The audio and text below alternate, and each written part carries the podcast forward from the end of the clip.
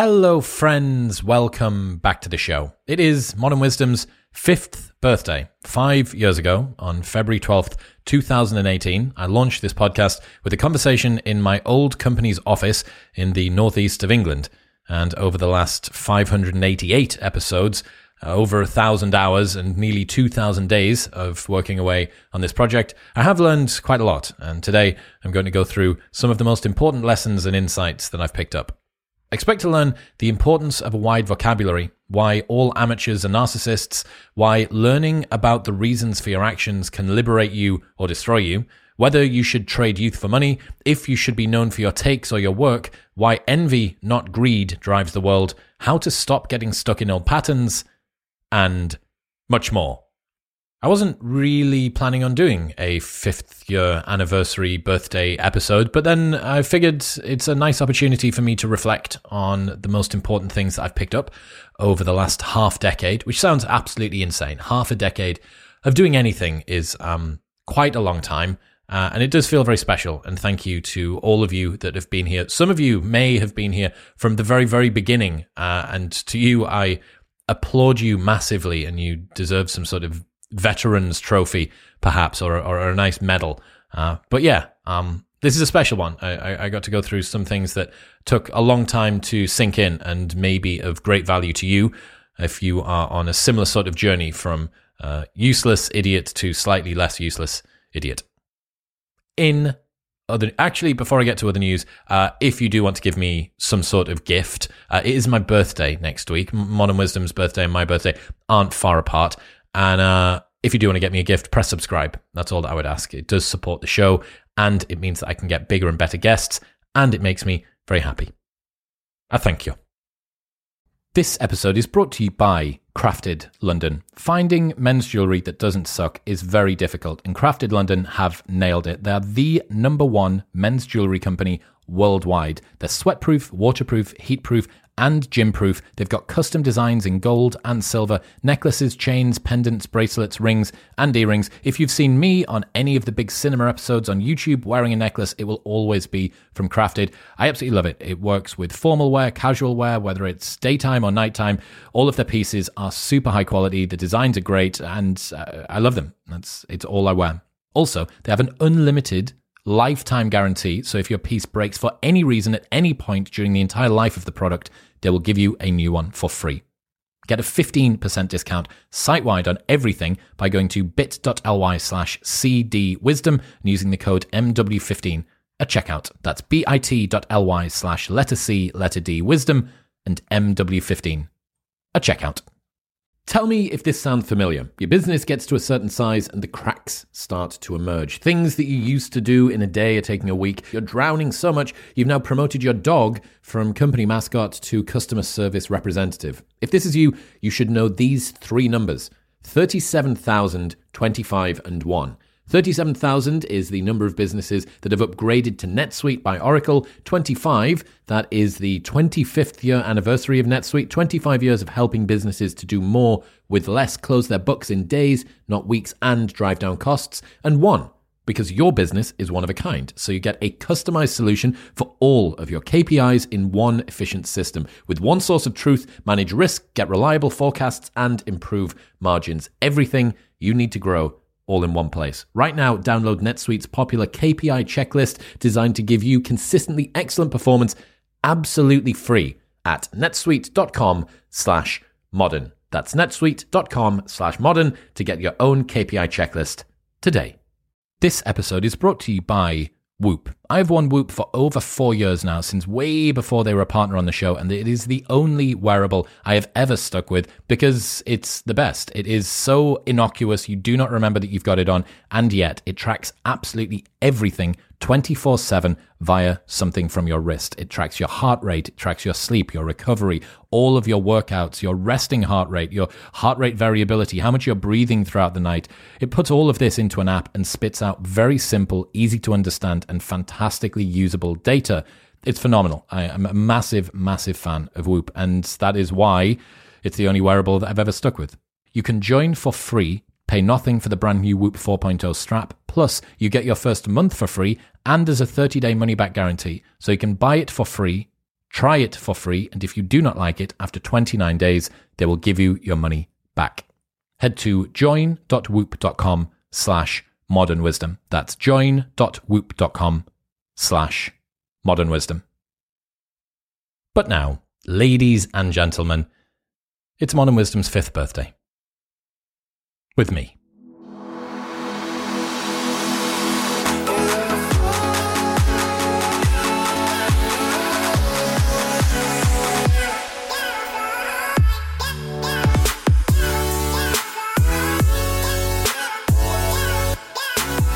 Hello, everybody. Welcome back to the show. It is a five year anniversary episode. Didn't plan on doing this, but I thought it might be nice to kind of recap some of the lessons that have taken a little bit longer to sink in, some of the things that have come about as a byproduct of actually doing the show, some of the insights that I've gained from going from somebody who was 29 and broadly lost and kind of didn't really understand himself all that well to now someone who is 34 and a tiny little bit less lost and still doesn't understand himself perfectly, but does a little bit better. Uh, so I thought that this might be an interesting insight into my journey and some of the things that I've really relied on over the last five years. It goes without saying that I didn't intend to be doing this in five years' time. I just wanted to start a show and see what would happen.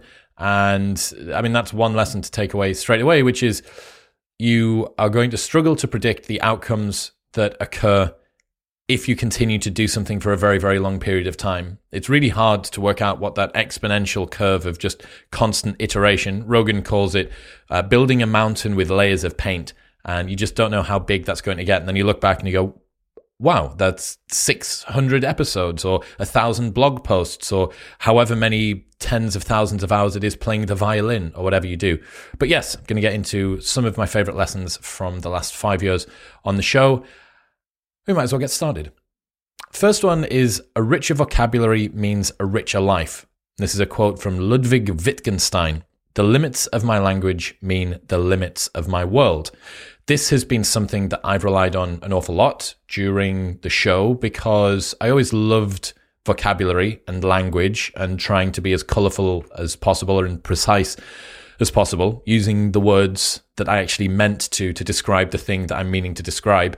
And the limits of my language mean the limits of my world is a really lovely description because when you have an idea that's in your brain, up until the point at which it forms itself into something a bit more concrete, which is usually language, unless you're great at interpretive dance or something, it's going to be language that you use to try and convey that, not only to other people, which is important, but more importantly to yourself.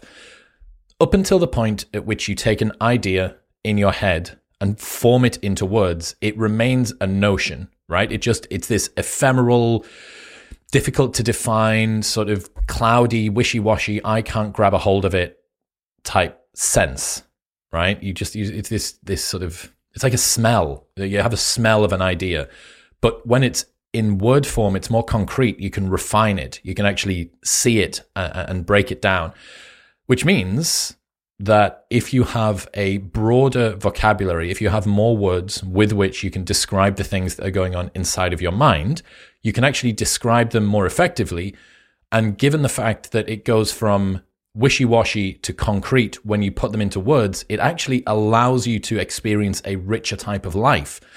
You can either keep everything in your brain, keep it in ephemeral notion, smell world, and never have to grapple with the fact that your language is imprecise, or you can expand your vocabulary, really, really get accurate with what you're trying to describe, and then you can play around with ideas much more effectively. And this also ties in to something that I've been a big fan of since starting the show, which is working on my speech. So it's not just about being able to put the words down on paper. I mean, when was the last time that you wrote half a page of anything?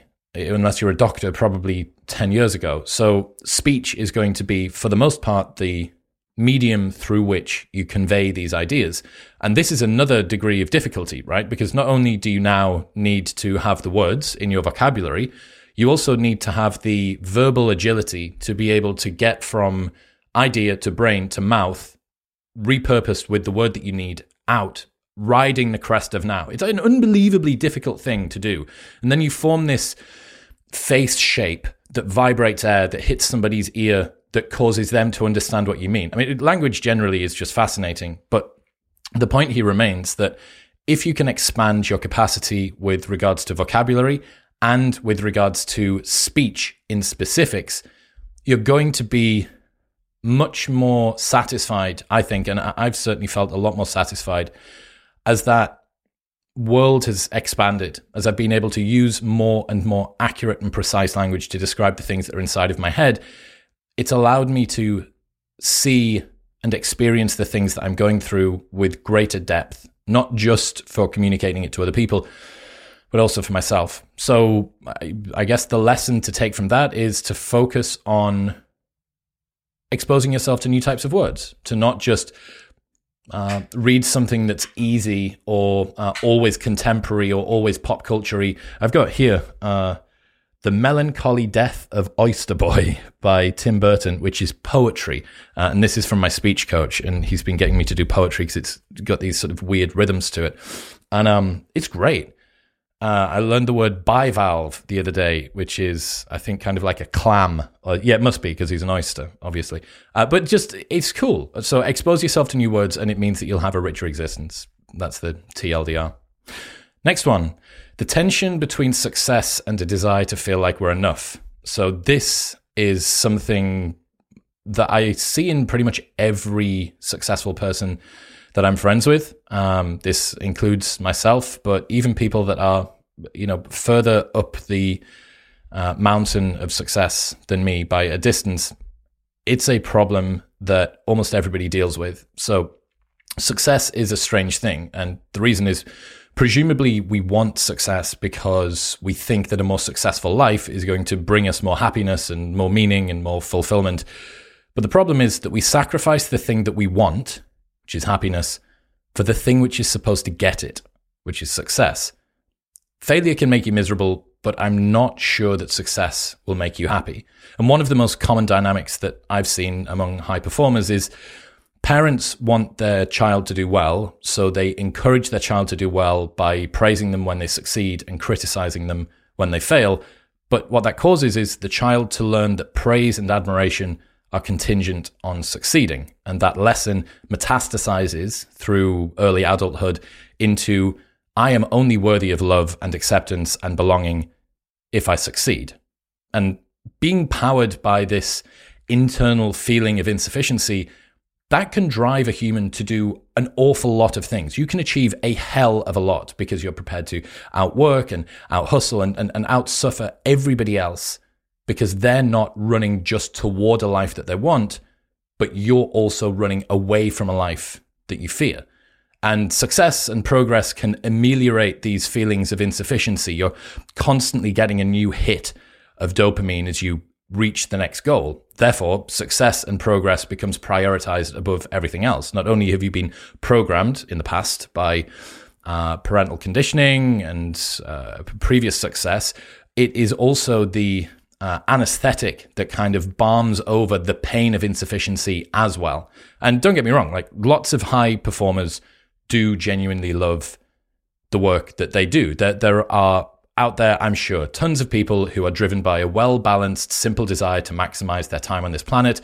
And not everybody that is a high performer is trying to fill some existential void inside of them.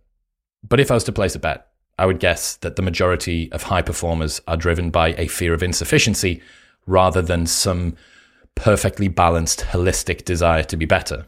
And I think on average that high achievers are more miserable than the normal person.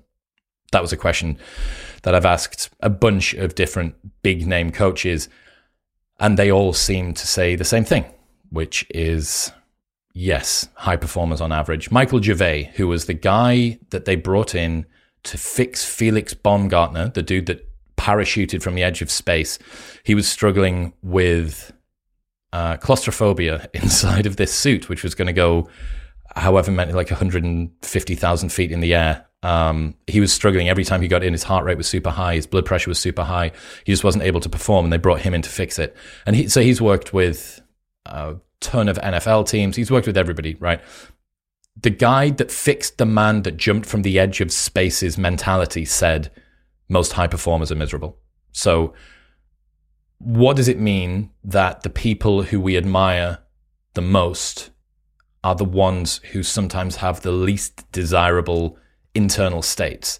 And also, if the pursuit of success is in an effort to make us happy, and in the pursuit of success, we make ourselves miserable, why not just shortcut the entire process and just be happy? I, I, I don't know if that's even possible because external accolades do count for a lot. And I also don't think that getting rid of all of your worldly possessions and retreating into a cave in the woods is an optimal strategy. I think some degree of external material success is important because it makes us feel validated and it satiates our desire for status and respect.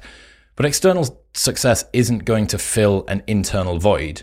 And I came up with another bro science uh, idea of insufficiency adaptation, which is if your drive comes from a fear of insufficiency and you continue to disprove those fears with success in the real world, and yet those feelings of insufficiency persist, what makes you think that the answer to this problem is more success? If your drive comes from a fear of insufficiency and you continue to disprove those fears with success in the real world, yet the feeling of insufficiency persists, what makes you think that the answer to this problem is more success? It's probably not, right? It's probably something more deep seated. It's going to be more difficult for you to fix this problem than simply the next trophy or the next award or the next zero on your bank balance. And I, think there is no clean answer here, right? The, the world is messy and every human is hopelessly irrational when compared with what rationality actually looks like. You also don't need to let go of every success goal. But I do think spending some time working out whether there is a shorter, more direct route to the life that you want by removing obstacles rather than pressing harder on the accelerator might be a good question to ask yourself. Am, am I overcomplicating life? Is something that I find myself asking quite a lot. Like, do I need all of these things to do all of these things? Do I need all of these possessions? Do I need to? What is it that genuinely brings me joy?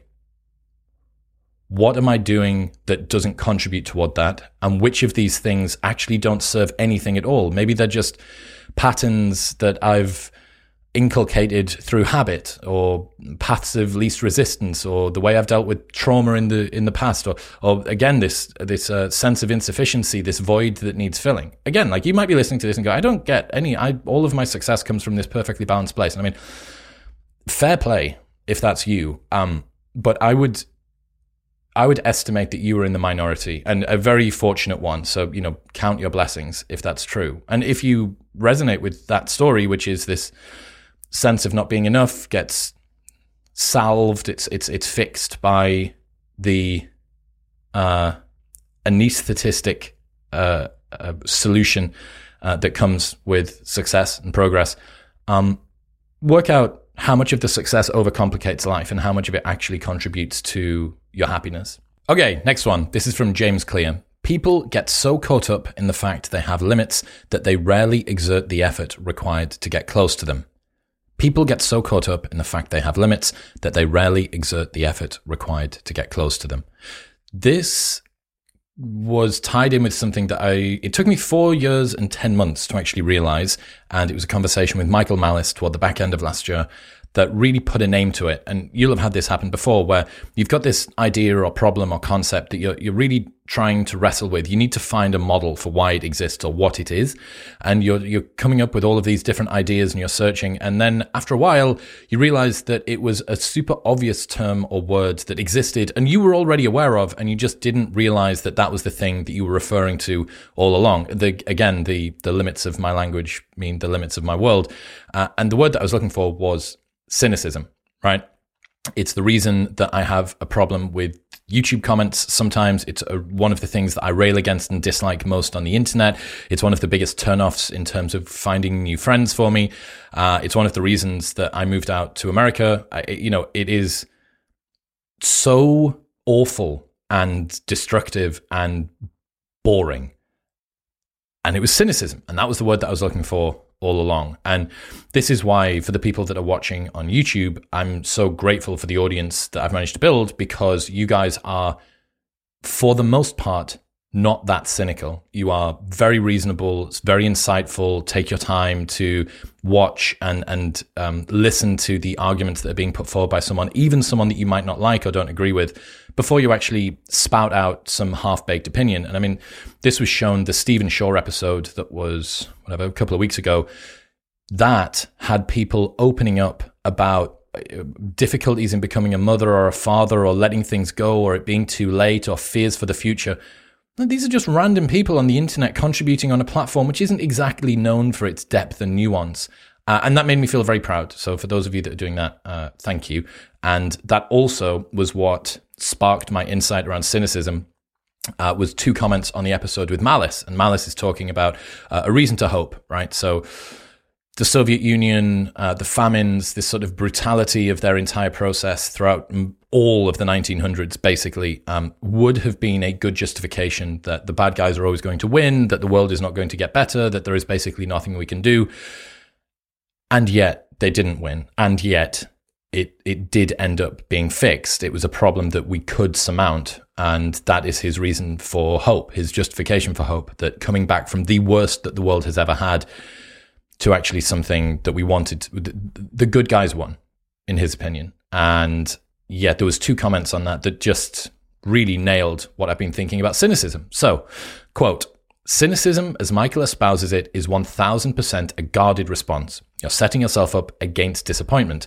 The worst, most obnoxious, black pilled cynics are pretty much always heartbroken by their own experiences and terrified to hope. It's more comfortable to get fatalistic and call it pragmatism. The cope is framing hope as pathetic and embarrassing and optimism as delusion, which is projection on their end. It's sour grapes at an existential level. If everything sucks and everyone is horrible and reality is disappointing, and you know that for a fact it's the people acting like things can be better that are dumb slash delusional slash the problem. I mean, that's so, such a beautiful, perfect dissection of the exact tenor that I dislike on the internet. And there was a second comment which said, Cynicism is a psychological protector. Its role within the system is to protect you against experiencing anything bad. It is a preemptive strike against a perceived threat. If I tell myself that all women are bad, then I'm less likely to seek a relationship with women, and as a consequence, I'm never going to feel the pain of rejection. If I tell myself that everything is shit or that things will never get better, then I'm excused of ever having to try at anything. The upside of never trying is never having to feel the pain of failure. I mean, that's fuck. That was better than anything that me or Malice said on the episode. So to those two commenters, thank you very much. Um, and it just it really synthesized for me that this culture of cynicism and pessimism is one of the things that I'm most trying to rail against. I want a community and a movement of people who see the good in the world and who are agents of change for themselves and for the people that are around them. They're people who take control, people who face down big challenges with a grin on their face because of the chance that they might win, right? This is the energy that I want for 2023. I don't want blind optimism, but I want blue sky self belief. And I back myself, and so should you. I don't think that pessimism or cynicism is cool or fun to be around. And like, okay, let's even say that I'm wrong, right? Say that the challenges that we face are insurmountable and that we are individually or collectively frolicking toward an inescapable apocalypse. I'm absolutely not going to spend my final moments with some buzzkill mood hoover telling me about how they knew that this would happen all along. That's not the person I want to be around, right? And this agentic, highly sovereign trend among people is probably the single most common factor between all of the friends that I've accumulated, all of the people that I've resonated with, all the people that I've got on with the most. And it just seems to be that those are the ones who win. Those are the ones who deal with challenges the best. So you can have the the pessimism viewpoint if you want, if that's the way that you want to go about the world. But I don't think cynics are having that much fun. And I don't think that insulating yourself from failure by guaranteeing it individually is particularly cool. Uh, And uh, again, even if it is the case that everything's going to hell in a handbasket, like, I don't want to be with you, man. Like, I don't want to spend my time with you. So that was a big, a really, really big insight that kind of, like, optimism really is is something that I've been aiming toward for a long time, and yet it took me four years and ten months to uh, reverse engineer the word hope into into a podcast. Anyway, next one. The vestigial pattern bias.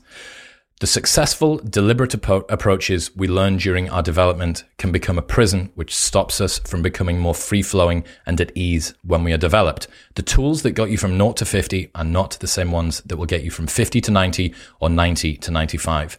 But we found success with this approach in the past, so we cling on to an overly rational, deliberate approach. We hope that applying pure cerebral horsepower to a situation will fix it without realizing that our subconscious has aggregated the thousands of hours of experience that we've clocked up now. And not using that experience is keeping us in the same league that we've always been in. So, this is something that I see very heavily in business. And I've also seen it in kind of any practical pursuit where you have a lot of direct control over what's going to go on. So, if you're a business owner or if you're somebody who is uh, growing a platform, anybody that's trying to do a physical pursuit, there will be a uh, series of sort of very deliberate steps that you go through. Uh, you may be uh, overbearing, some would say, or um, you may struggle to relinquish control within a business, let's say, right? You've always done this in the past. This is the way that things have always been done uh, and you very much struggle to pass this on to somebody else. You delegate down. You, you can't bear to see somebody else do it because they're going to do it slightly wrong. What you don't realize is that that was great when your business was first starting out, but it's absolutely terrible when you're trying to scale it. And the same thing goes for, let's say that you do a podcast and let's say that you struggle to relinquish control over ad reads or the audio edits or whatever it might be. You are going to cap how much work you can do because you're bouncing off the limit of the number of hours in a day and also you struggle to be more free flowing and encapsulate um, all of the experience that you've got and be able to use that rather than having to be so deliberate. You know, if you've done something a thousand times, you can afford to actually be a bit more creative and maybe after you've learned the rules, perhaps even break some of the rules. But until you know the rules, it's very difficult to break them. That's not breaking them, that's just not understanding how to play the game. So, Iain McGilchrist, guy that wrote The Master and His Emissary, fantastic. Really great insight. Um, had a conversation with him, and it was at an interesting time last year because I was really, really digging into this tension between uh, cognition and intuition, right? This sort of battle between the two, uh, and letting go of thinking and relying on feeling to make decisions and guide your actions. And this is very much his domain. And it relates to what we were talking about before because when you first start out doing anything, you have very little useful experience to rely on. So instead, many people, a lot of the sort of people that will listen to a podcast like this one will rely on just straight up cerebral horsepower. They you'll outthink and out obsess and outwork the competition in order to become more effective. And this cognitive deliberate strategy will work great because it's an area of uh, effectiveness that only a small number of people can get to. It's very effortful, but it is very effective. And the interesting challenge is what happens a few years later when you've accumulated some experience, because now is the time when you can stop being so deliberate and you can start being more effortless and natural and graceful with how you conduct your pursuit of choice. An example of this was uh, Iain McGilchrist looked at the uh, motorbike racers on the Isle of Man uh, time trial, and they discovered. So this this time trial, for the people that don't know, the Isle of Man's a, a tiny little island um, off the coast of Britain. They race on streets, not like Miami streets. They race on country roads, B roads with sheer cliffs and dry stone walls and potholes and right hand turns. This is not purpose built. This isn't purpose built to be a normal road. This is like bad roads to just drive down, let alone to race down at 200 miles an hour. And Iain looked at, at, these races and realized that they're operating at a speed where their conscious processing doesn't have time to kick in. So the a big chunk of the race is done exclusively on instinct. They're not thinking shift down, turn left, a little bit of brake, get back on the power. They are they are doing all of this just like back of the brain and the, the goal is actually to switch off the front of the brain. And there's an ease and speed and wisdom available from our gut which gets shut down when we rely on this more cognitive rational approach for everything that we do. This is also what i learned from edward slingerland the guy that wrote drunk. He's saying that switching off your uh, PFC, your prefrontal cortex, is actually one of the best things that you can do for creativity because as soon as you try to focus really, really hard, there are certain areas of the brain that are great for creativity that get shut off.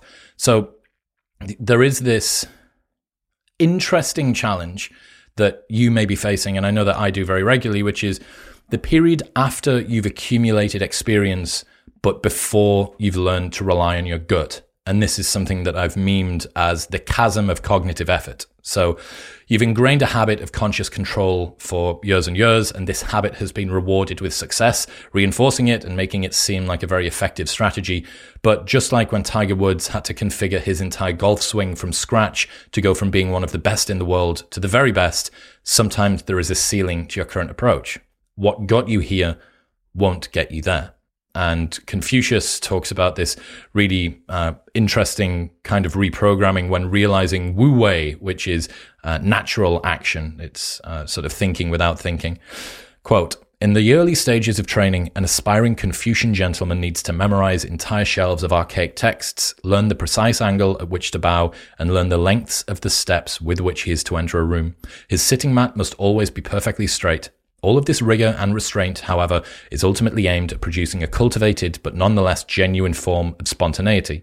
Indeed, the process of training is not considered complete until the individual has passed completely beyond the need for thought or effort. So, the next stage of your development might not be more effort, but more ease, might be less grind and more grace. And this chasm of cognitive effort is something that certainly a lot of my friends and myself get stuck in, right? That you can really struggle to let go of a strategy which gave you success in the past. I know if I'm faced with a challenge that if I apply tons of cerebral horsepower to it, it'll go away. Problem is, that doesn't scale. You can't do that for everything for the rest of time. I mean, you can, you, you could do that, but it's going to restrict how far you can get because it's not very scalable, it's not very leverageable, it's very effortful, it's going to tire you out, it isn't easily delegated. You know, all of this ties together into letting go, just finding a little bit more ease. And that chasm of cognitive effort and clambering back out of it, um, one increasingly more easy uh, handhold at a time is something that I think is quite important. Next one. I watched a great video where uh, Charlie Munger was, it'll be one of those end of year uh, report things. He gives an AGM, him and Warren Buffett give these talks. And he's always sat on stage with a can of Coke.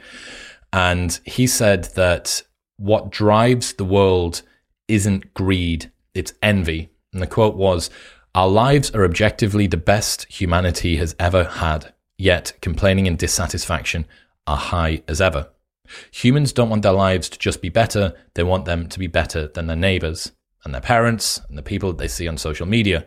In this way, a highly connected life is influencing your expectations and envy through comparison. So you can imagine that you would track your status in a local tribe and in a small hierarchy like that, it was super important ancestrally because you need to know where you sit and the problem is that we haven't learned how to knock that switch off, even though we are comparing ourselves essentially with 7 billion other people on the internet. And if the Theodore Roosevelt quote, which is comparison is the thief of joy, was right, in a world where we can compare more, it'll commensurately be one with less happiness, right?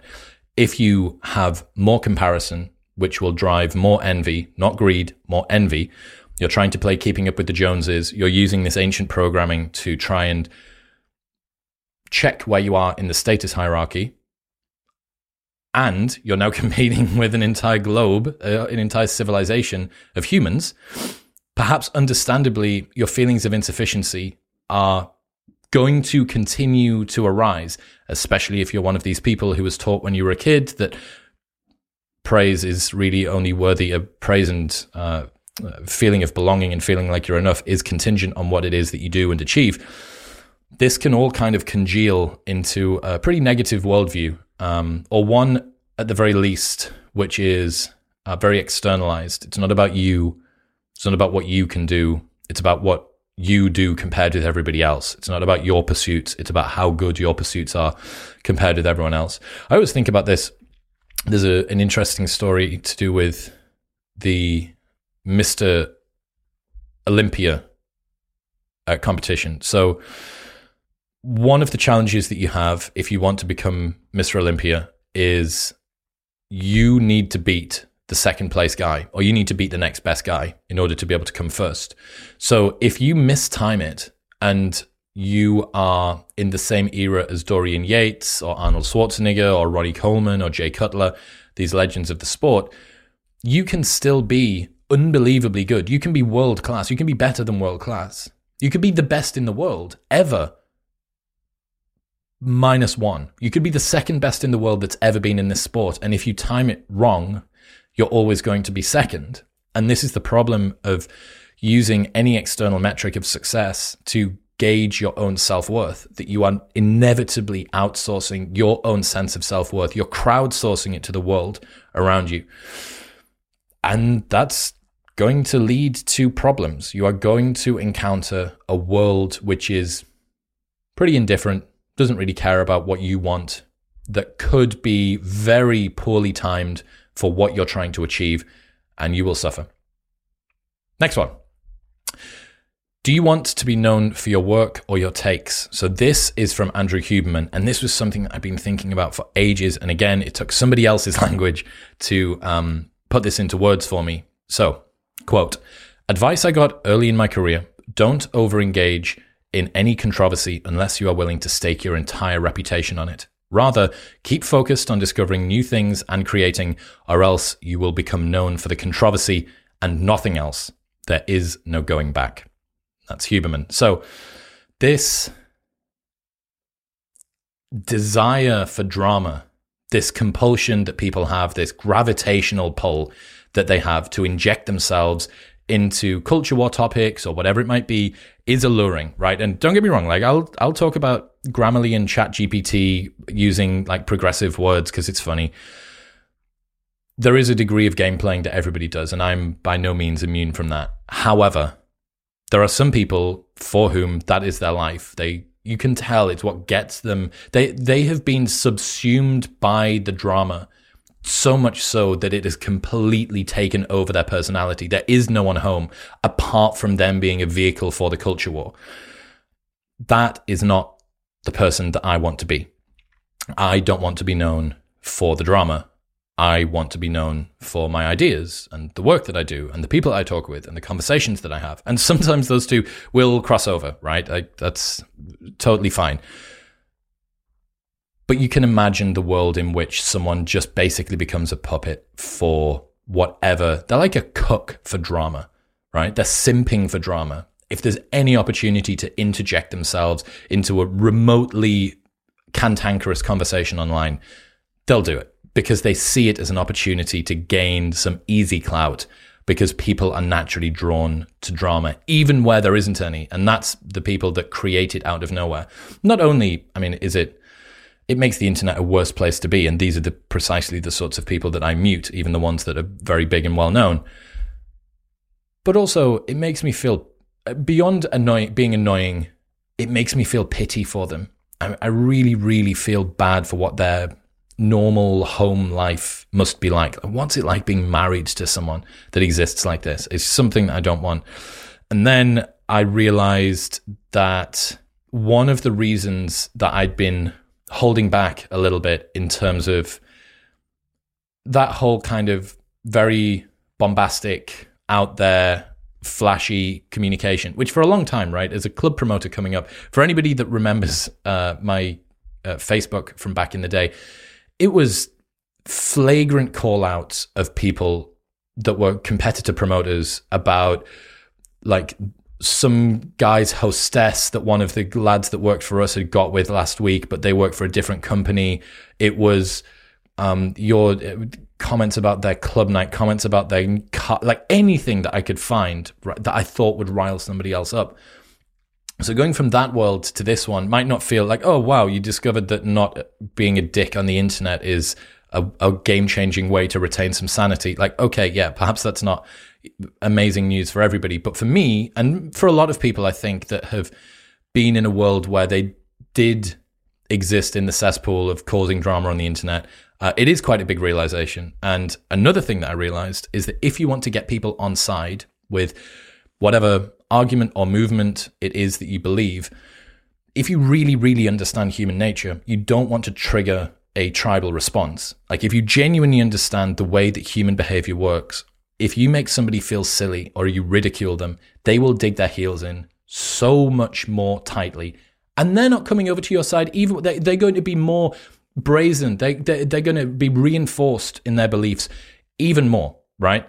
So I learned that triggering a tribal response is antithetical to having an effective behavior and belief changing message. It's nowhere near as sexy for me or for the guests that I speak to to heavily caveat, right? It, it, seems to be the case that, in my best estimation, it seems it may be based on the evidence and the research that, da, da, da, like it's nowhere near as sexy to do that than to just come storming out of the gates and make some black and white accusation about the way that the world is. And this is the same whether you're having a conversation at work, whether you're uh, trying to have a negotiation with your partner. It is nowhere near as cool to do that. Now, when you're talking on the internet, you want to try. Well, some people like the idea of coming across as this like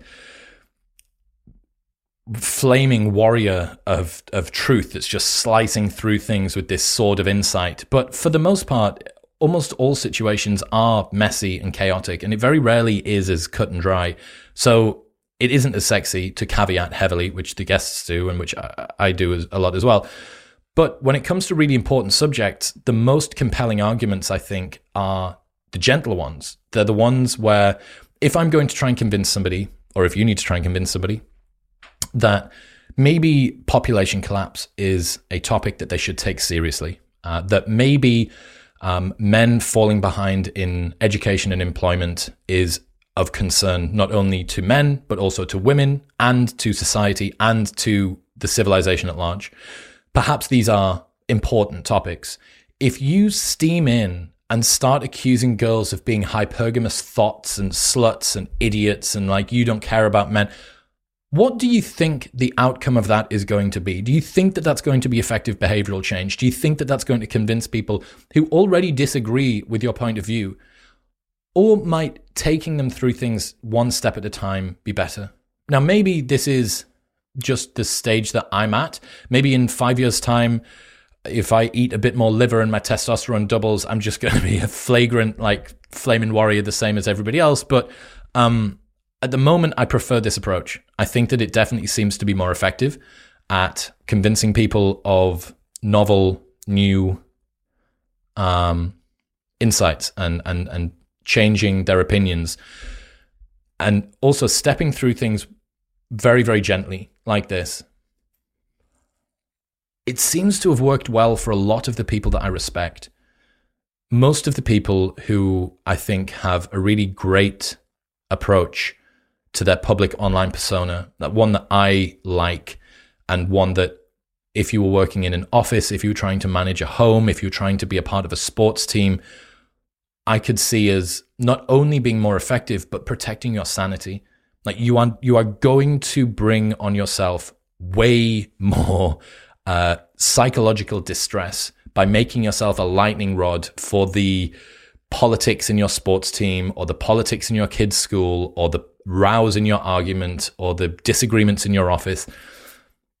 Just stepping through things. That doesn't mean backing down. That just means not steaming in with like insults and, and backhanded passive aggressive comments and stuff. That's not the way to go. So anyway, that's where I'm at at the moment. Give me five years and I might be exactly, I might have descended into the muck and the mire the same as everybody else. But for now, that's where I'm at. Okay, next one. So this is a really, really great insight from Alex Hormozi. He says, When I'm 50, I'd trade everything I own to be 33, my current age, again, which means right now is more important than all the wealth I'll ever accumulate. You'd give it all to live again today. All of the money that he makes, he's already worth 100 million or something. All of the money that he makes between now and 17 years' time, he would trade all of that in 17 years' time to be his age right now, which means all of the money that he makes is less important than the, the experiences that he has in front of him. That's a pretty heavy realization, right? And related to what we were talking about earlier on, that happiness and success trade, we trade the thing that we want, which is time, for the thing which is supposed to get it, which is money. We give up time to make money so that we can finally have more time when we have enough money. We give up happiness to achieve success so that we can have more happiness when we achieve enough success. This, yet again, comes back to the is there a quicker route to the life that I want to have? Am I making money because I think that making money is the thing that I need to do in order to make myself happy.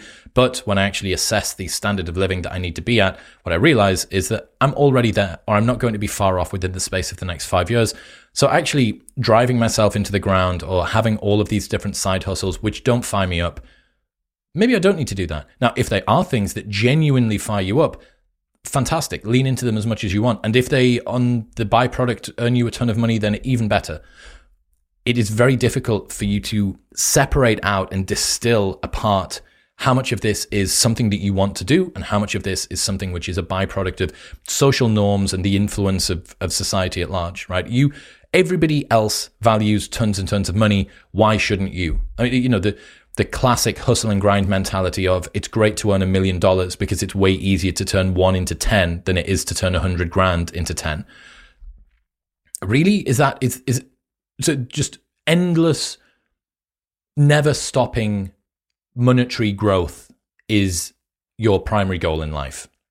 I don't know. I mean, for me, that's not the way that I see things. I'm fortunate that I didn't come from money, which means that everything feels like a bonus. Any, anything over a graduate job feels like an insane amount of money. So, and I also understand that people come from different backgrounds. There are people who grew up either in wealth or in families that felt like they treated gifts as their primary mode of uh, showing love. And again, if that's you, you have the opportunity to deprogram that in part. I don't know how heritable materialism is, but there will be some movement that you have. You have some control over reprogramming this.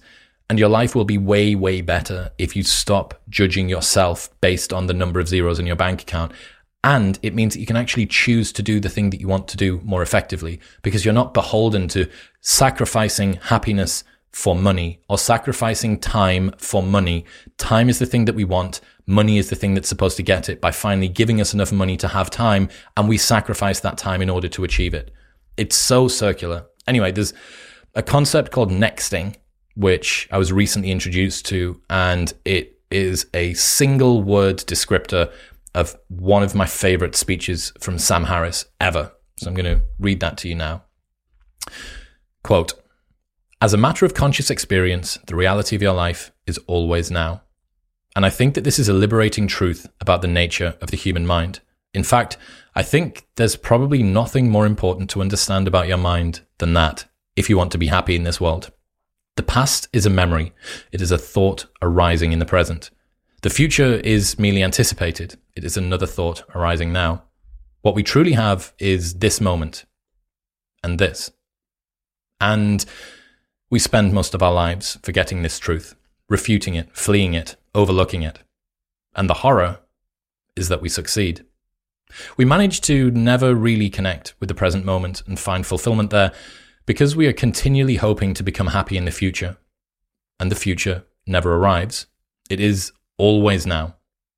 However much you feel you need to plan for the future, to anticipate it, to mitigate risks, the reality of your life is now. Even when we think we're in the present moment, we're in very subtle ways always looking over its shoulder, anticipating what's coming next. We're always solving a problem. And it's possible to simply drop your problem, if only for a minute, and enjoy whatever is true of your life in the present. maybe all of the things, or at the very least, many of the things that we do, are an attempt to give ourselves a good enough reason to just be here, existing in the present moment. So, being choked during sex stops the chatter of our mind, as does drugs, as does alcohol, and fighting and reading and dancing on the beach as a DJ plays a set. The goal as awakened humans should be to lower the height of the bar of stimulus that you need so that you can be present without having any of these inputs, right? You shouldn't need to have a perfect psychopharmacological cocktail of drugs and best friends and nature and sound and uh, everything in order for you to just have an excuse to be here in the present moment. Does it help for you to not be in a complete nightmare scenario with a ton of worries and a, a concern straight around the corner? Yes, it does. Would it be easier to be super present if you're on top of Everest? Yes, it would. But in between those two situations, you need to try and find a way to just be present and enjoy the moment right now. You're not going to live peak experiences every single day. And there's a quote from Naval, which I love, which is if you can't be present with a coffee, you won't be present with a yacht bastardized it a little bit. It's if uh, you can't be happy with a coffee, you won't be happy with a yacht. But if you can't be present with a coffee, you won't be present on a yacht, right? What gives you the impression that your problems will be fixed by more money, right? If more success continues to come along, the imposter adaptation thing, if more success continues to come along and doesn't fix your problems of feeling like an imposter, it's got nothing to do with more success. And the same thing goes for if you can't be present in the moment, no matter what it is that you're doing, what makes you think that a bigger house or more money or more followers online is going to be that answer? And you can think about how many times your presence has been hijacked by fears or worries or hopes for the future or problems or regrets or victories around problems of the past. As you flee from boredom before it even rears its head with the screen in your pocket, you are so averse to time without distraction that all of us have become addicted to solving problems, so much so that we create problems purely for the purpose of solving them. But what we truly have is this moment. Letting go of that desire, that requirement to always be in motion, to always be in conflict, is very, very difficult. But it's something that I am um, trying quite hard to do. Okay, next one. Uh, where are we here? Oh, this is brilliant. So, a little bit of evolutionary psychology, and I've always been thinking about this. This one quote that I've brought up a ton of times on the show that you're probably familiar with to do with happiness and becoming aware. There is a relationship between why you do things now in the moment and what their purpose is long term, evolutionarily. And I only learned about this a couple of weeks ago, and it's called Proximate and Ultimate Reasons for Human Behavior. So, Dr. Tania Reynolds came on the show, uh, and she said that natural selection favors certain behaviors, but doesn't necessarily favor us having explicit awareness of why we do what we do. Natural selection favors certain behaviors, but doesn't necessarily favor us having explicit awareness of why we do what we do. So, in order to properly understand human behavior, we have to understand both the ultimate and the proximate explanations. So, ultimate explanations are concerned with why a behavior exists, and proximate explanations are concerned with how it works. So, uh, proximate would be the more immediate reason to do a behavior. So, sex feels good and gives you pleasure and love. Ultimate would be the reason why the behavior was shaped that way by evolution. So it creates offspring who continue your genetic line, right? Immediate and long term. The behavior here is the same, right? It's still just sex. The explanations for it, though, are based on different sets of factors that incorporate physiological versus evolutionary motivations.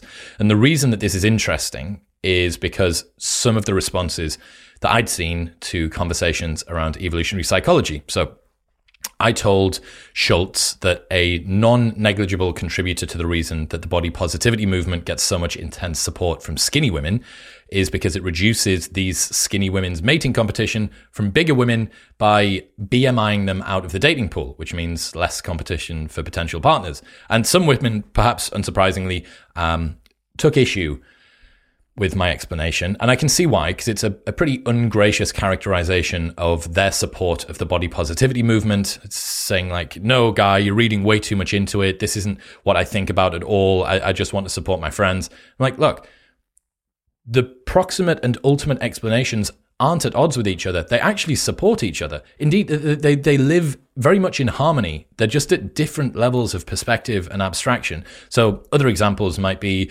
um, why we like fats and sugars in our food. The proximate would be that it tastes good. The ultimate would be that it provides ancestrally rare energy rich in high calories and sustenance, which should improve our chances of survival. Um, why would we like symmetrical faces in our partners? The proximate would be they look attractive. The ultimate would be symmetrical faces are genetically harder to create and they indicate better quality of genes, which would be passed on for our future potential offspring. The reason two and the reason for these actions aren't counter to each other, right? So, revisiting that quote from Tania, natural selection favors certain behaviors but doesn't necessarily favor us having explicit awareness of why we do what we do. One problem here with having the veil of ultimate explanation ignorance lifted from our eyes is that it makes us feel a lot less agentic. It's less in control of our own desires. We're more cynical and contrived and manipulative. That's how it can make us feel.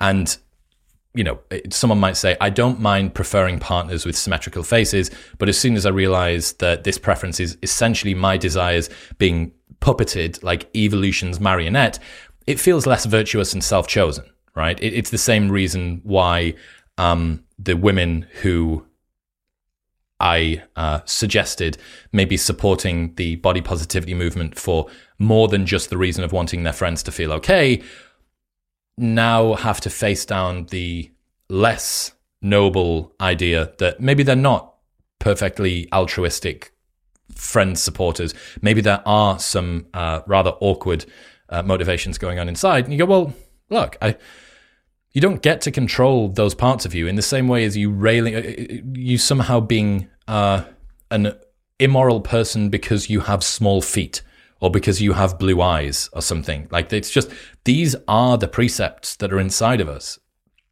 So, the answer to this discomfort, which I think a lot of people feel, and I apologize for all of the conversations about evolutionary psychology, which does reveal this veil of ultimate uh, behavior explanation.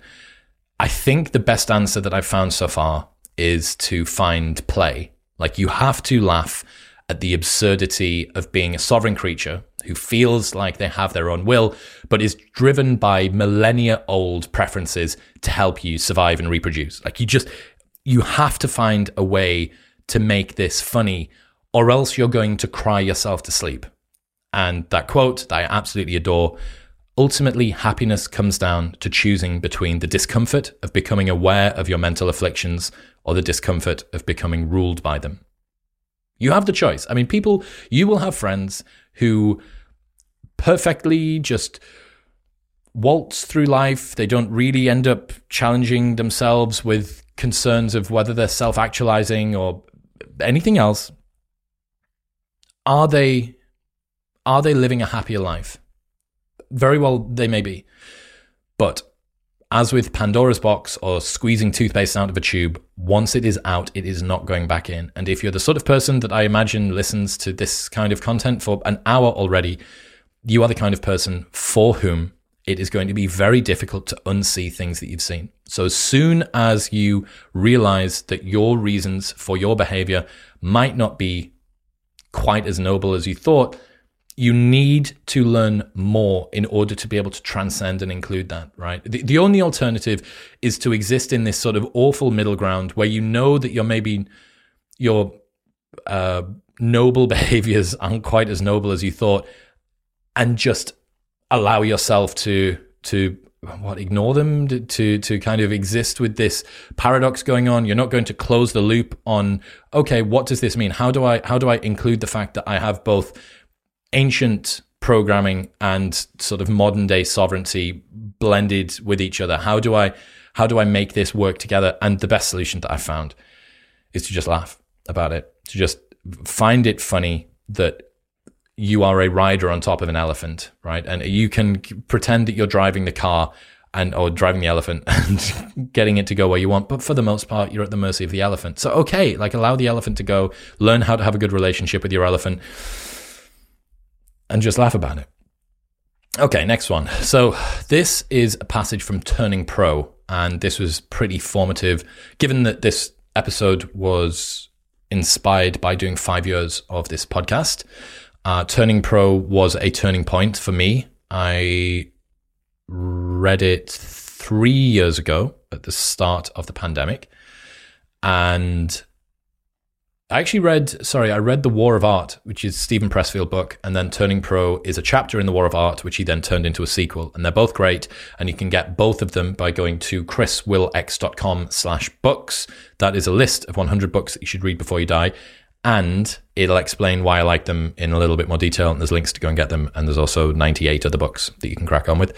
Um, the quote says The amateur is a narcissist. He views the world hierarchically. He continually rates himself in relation to others, becoming self inflicted if his fortunes rise and desperately anxious if his star should fall. The amateur sees himself as the hero, not only of his own movie, but in the movies of others. He insists, in his mind, if nowhere else, that others share this view.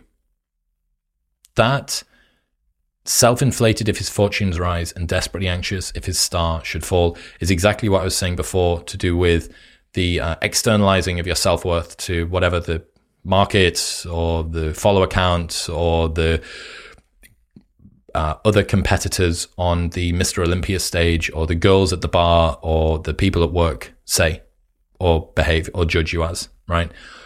you have to find somewhere more firm to stand than exclusively outsourcing your own sense of self worth to the whole world around you.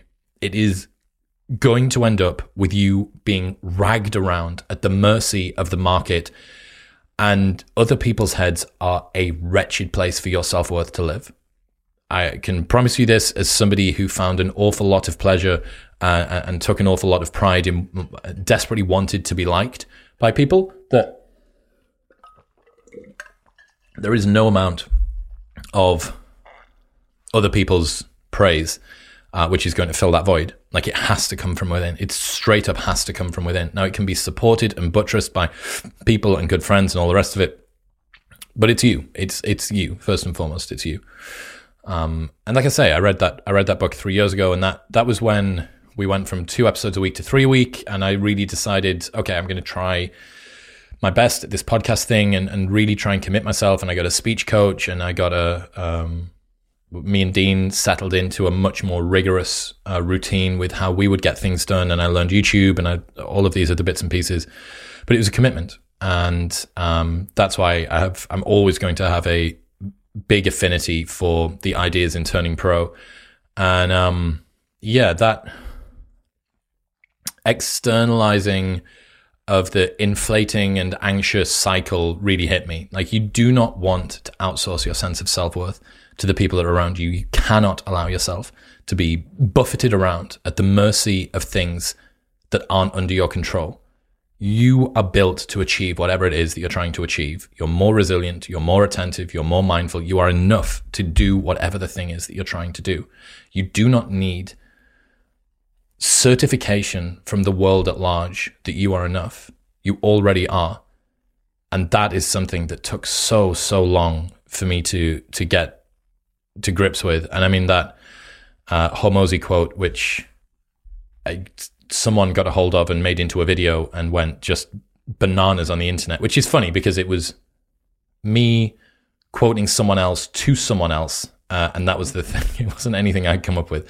Uh, but Hormozi, who says, uh, You do not build self confidence by shouting affirmations in the mirror. You build it by having a stack of undeniable proof that you are who you say you are, outwork your self doubt. That is how you learn that you are worthy. Like, just continue to do things that make you proud of yourself. Integrity building, pride inducing, good, honorable, virtuous behavior keeping promises to yourself, getting up on time when you said that you would do, doing hard things when you should, having difficult conversations when you should, telling the truth even when it's difficult. Those are the things that are going to make you feel very proud of yourself. Okay, where are we at? An hour, coming up on an hour. Let's do two more. Okay, so Uh, the Tocqueville paradox. This is from Gurwinder Bhogal, uh, friend slash one of the big fanboy uh, moments I've. This is another thing, right? By the way, as um, whatever you want to say, like thought leaders or, or interesting people on the internet become democratized and there's more and more of them, you will have the opportunity to become friends with someone who you are both genuinely actually friends with and also a massive fanboy over their work. And this is a strange uh, middle ground that I don't think used to exist. So previously, the people that um, created things that were well known and worthy of renown uh, would be out of the reach of almost everybody. And the small group of people that they were friends with um, would it, it, would be a problem that only a few people would encounter. Whereas now, someone like Gurwinder, right, who is just a, a really phenomenal writer, great substacker, but just a normal bloke, right? Like he's not he's not a, a Jordan Peterson or anything like that.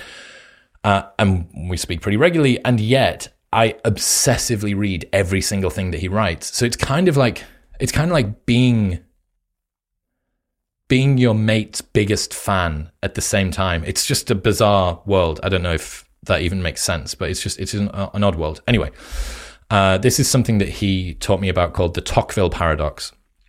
As the living standards in a society rise, people's expectations of the society rise with it. The rise in expectations eventually surpasses the rise in living standards, inevitably resulting in disaffection and sometimes populist uprisings. So, you can imagine that um, concept creep, which is as a problem becomes ever rarer, you need to expand the definition in order to be able to keep the problem the same level. So, racism, let's say, by pretty much any quantifiable metric, racism appears to have declined over the last 100 years. And yet, if you were to listen to certain media outlets, they would suggest that racism is as bad as it's ever been, or maybe even worse. It wouldn't be surprising if headlines from certain news articles would say something like, uh, it, it's 1816 all over again. I don't know what year it is. Whatever the whatever the bad year is that they don't like. 1764. Whatever the whatever that year was that they don't like. That it's that year all over again. They concept creep that out, which relates to the Tocqueville paradox. As the living standards rise, people's expectations rise with it. So you can see when you blend these two concepts together, that what you end up with is natural a natural sense of disaffection. Hang on, the world was supposed to be getting better, but it's not getting better as well as I wanted it to. I now feel aggrieved and out of place and I'm upset. Why hasn't this happened? This encourages a victimhood mentality. You can see exactly how this would create that downstream from it. Living standards are rising, expectations rise, expectations continue to rise because imagination is unbound and sadly, you know, GDP and the amount of space that we have to give you a nice new living room isn't. Therefore, you're going to find a problem. You're going to find a problem with your education, with your employment, with your place in society, with your status, with your partner, with everything that it is. That's going to cause you to feel disaffected. That's going to cause you to feel cynical, relating back to what we said earlier on. You know, the world cannot give me what I want. Therefore, there must be a problem with the world and not with me. Therefore, nothing is ever going to go well, as opposed to sometimes things just do go well and I don't get to see them. I have a negativity bias because it's easier for us and more important for us as humans to identify the things that go wrong rather than the things that go right. And yeah, that is a good prophylactic to wear, I think, when you can't understand why people are getting so vociferous online, so so um, detached from your experience of the world or what you think their experience of the world should be, i.e., one which is positive. Uh, this is a very nice protection strategy. You go, okay, right. Tocqueville paradox suggests that people's expectations can outstrip the reality's ability to deliver it to them. And concept creep means that they're going to find problems where there aren't any because that is the way that they can continue to complain and achieve victimhood within uh, certain categories it makes you feel a little bit less insane, or at least it, it did for me. So I hope it helps. Uh, last one, right. uh, you cannot underestimate how normal the normies are. The reason that I put this in is a lot of my friends and a lot of you guys as well, I would guess, are going to see yourself and compare yourself up against the absolute killers within whatever cohort you like, whatever pursuit it is that you are trying to achieve and do well in. So if you are big into discipline and motivation season, right, you're going to compare yourself to Jocko and Goggins. If you're big into um, speech and uh, recall and intellectual ideas, you're going to compare yourself to Sam Harris and Jordan Peterson. If you're big into debating, you're going to compare yourself with Alex O'Connor and, and Ben Shapiro. Your ability to understand how far you are from almost every normal person is completely skewed by only ever looking up at who's stood on the top of the mountain that you're trying to climb at the moment. just by being the sort of person that listens to podcasts, right? Just by that, forget what it is that you listen to. You can listen to the like the most inane, pointless podcast in the world. Just by doing that, just by having a desire for slightly slower than TikTok velocity content consumption, you're already separating yourself out from the pack. I think if I was to make a guess, if you are the sort of person that goes to the gym three times a week, you're probably in the 0.01% of fitness enthusiasts on the planet. Maybe more, maybe even more so than that. Like, that is how ridiculously, and this is if you go in and you half ass it, right? You go in and you just sort of float around, you do a few sets, you get a bit of a sweat on, and you're out within 45 minutes. If you do that three times a week, you are in such a rarefied elite strategy, a, a, a, strata of people. I think it's important for you and me and everybody within this world to remember just how rare and odd it is to spend this much time being curious about yourself and about the world. The fact that you decide to work on yourself, the fact that you hold yourself to high standards and you care about things like telling the truth or finding agency or or uh, filling your potential or, or paying it forward, these are really, really, really difficult, sometimes evolutionarily uh, disadvantageous, effortful, challenging, tough things to do. And you are deciding to do them. And that's fucking cool, right? That is something that everybody should be proud about. And the difference between the center of the normal distribution and where you are is absolutely fucking massive. And you cannot understand just how far away from that you are. Even, uh, even on your worst days, you are still so much further ahead. And I think realizing that, living in that growth abundance mentality is a, a good way to continue to give yourself a sense of hope and reassurance and confidence that you're moving in the right direction. Anyway, I'm going to leave it there. I love you all. Five years, nearly 600 episodes. Uh, insane. Thank you very much. Thank you for making it to the end. Uh, chriswillx.com slash books if you want to get 100 life-changing books that you should read before you die. It's got summaries about why I like them and links to go and buy them. And that's it.